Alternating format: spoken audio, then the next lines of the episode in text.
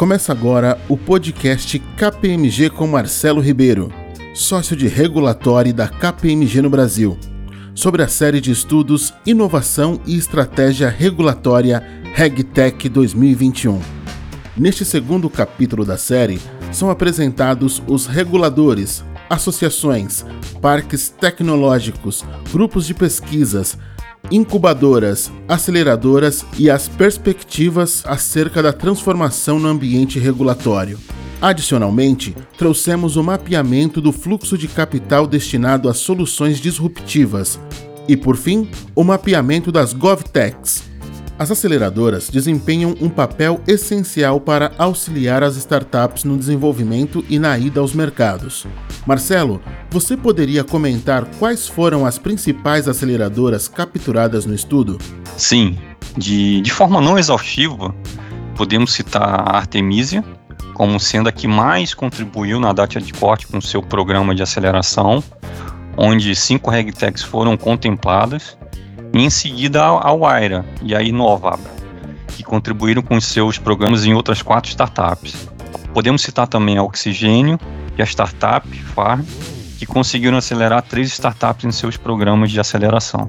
Qual o montante de investimento realizado nos últimos anos ao redor do mundo? De acordo com o Regtech Analyst, foram movimentados $18,1 bilhões em RegTechs por meio de 1.071 rodas de investimentos.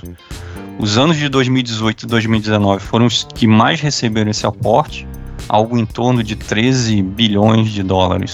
No Brasil, ao longo dos últimos 5 anos, as RegTechs brasileiras receberam mais de $100 milhões de investimento por meio de 72 aportes realizados.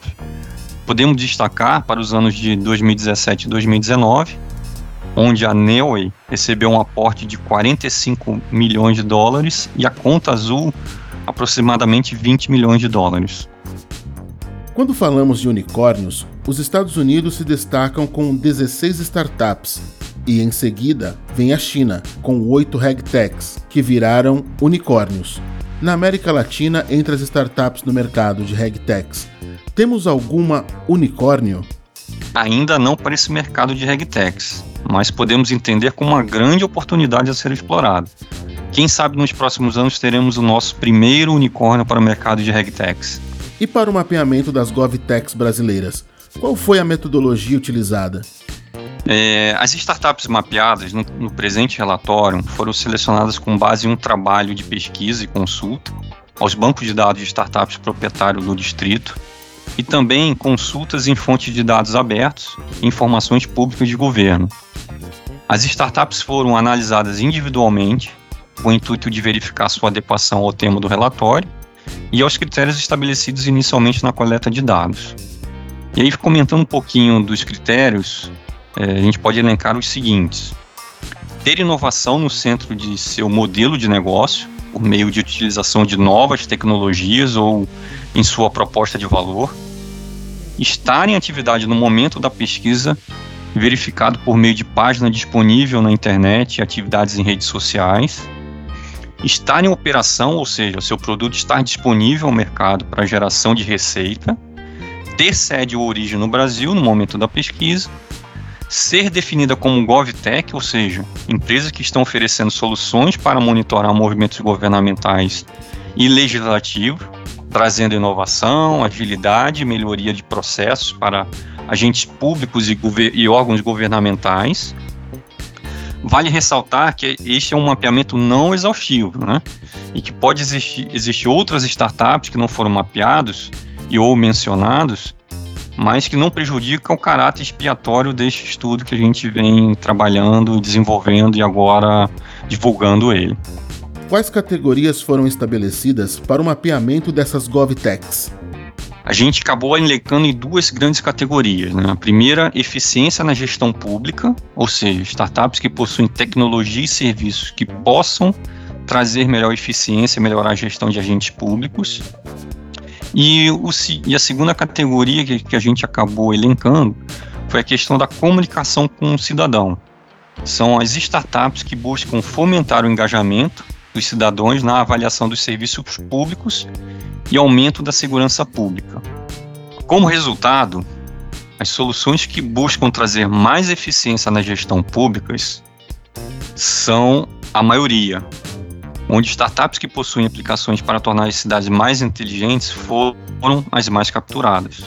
Soluções para o meio ambiente, alvarás, licitações públicas e monitoramento utilizando dados seguem na sequência também.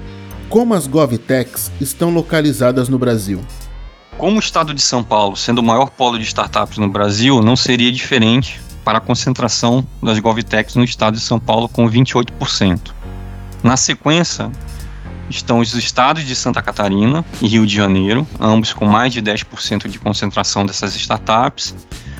E, obviamente, o Sudeste é a região que mais concentra, com mais de 45% das startups, seguido pelo Sul do país, que detém aproximadamente 27%. Um dado importante coletado no estudo está relacionado com o ano de fundação das startups. Foi observado que entre os anos de 2014 a 2017 houve um aumento.